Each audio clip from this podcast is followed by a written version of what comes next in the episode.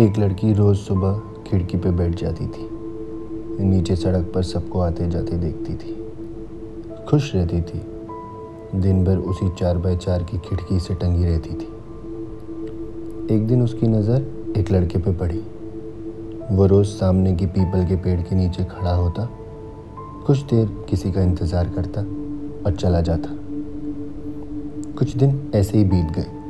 वो लड़का रोज़ आता और लड़की भी रोज़ की तरह उसको देखती। फिर एक दिन उस लड़की की नज़र खिड़की पे बैठी उस लड़की पे पड़ी। कुछ देर देखा दोनों ने एक दूसरे को और फिर लड़की शर्मा कर पर्दे के पीछे छुप गई। अब लड़का तो रोज़ की तरह पेड़ के नीचे आता और खिड़की की तरफ़ देखता, लेकिन लड़की पर्दे की आड़ से ही लड़के को देखती। ये सिलसिला कुछ दिन यूँ ही चलता रहा।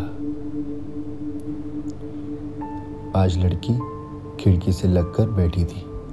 लड़का आया, दोनों ने एक बार फिर एक दूसरे को देखा। दोनों मुस्कुराए, दोनों ने हाथ हिलाए। दो हफ़्ते यूँ ही चलता रहा। वक्त के साथ दोनों की एक प्रेम कहानी शुरू हो रही थी। एक दिन लड़के ने लड़की से मिलने का इशारा किया। लड़की की आँखें चमक उठी। उसे सब अच्छा लगने लगा। फिर किसी रोज़ एक फ्राइडे को लड़के ने लड़की को संडे को मिलने का इशारा किया। लड़की ने हंसकर हाँ कर दी।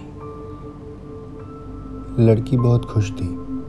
उसे संडे का बेसब्री से इंतज़ार था। फिर वो संडे आया। लड़का पेड़ के नीचे खड़ा था। खिड़की पे कोई नहीं था। थोड़ा उदास हो गया वो। मुँह नीचे कर लिया उसने। इतने में उसके सामने एक व्हील चेयर पर लड़की आई और उसे हेलो बोला। लड़के ने गर्दन उठाई तो देखा कि खिड़की वाली लड़की उसके सामने थी। लड़के ने व्हील चेयर का कारण पूछा तो लड़की ने बचपन में एक्सीडेंट बताया। कुछ देर घूमे साथ दोनों। अगली सुबह लड़की फिर से खिड़की पर बैठी थी।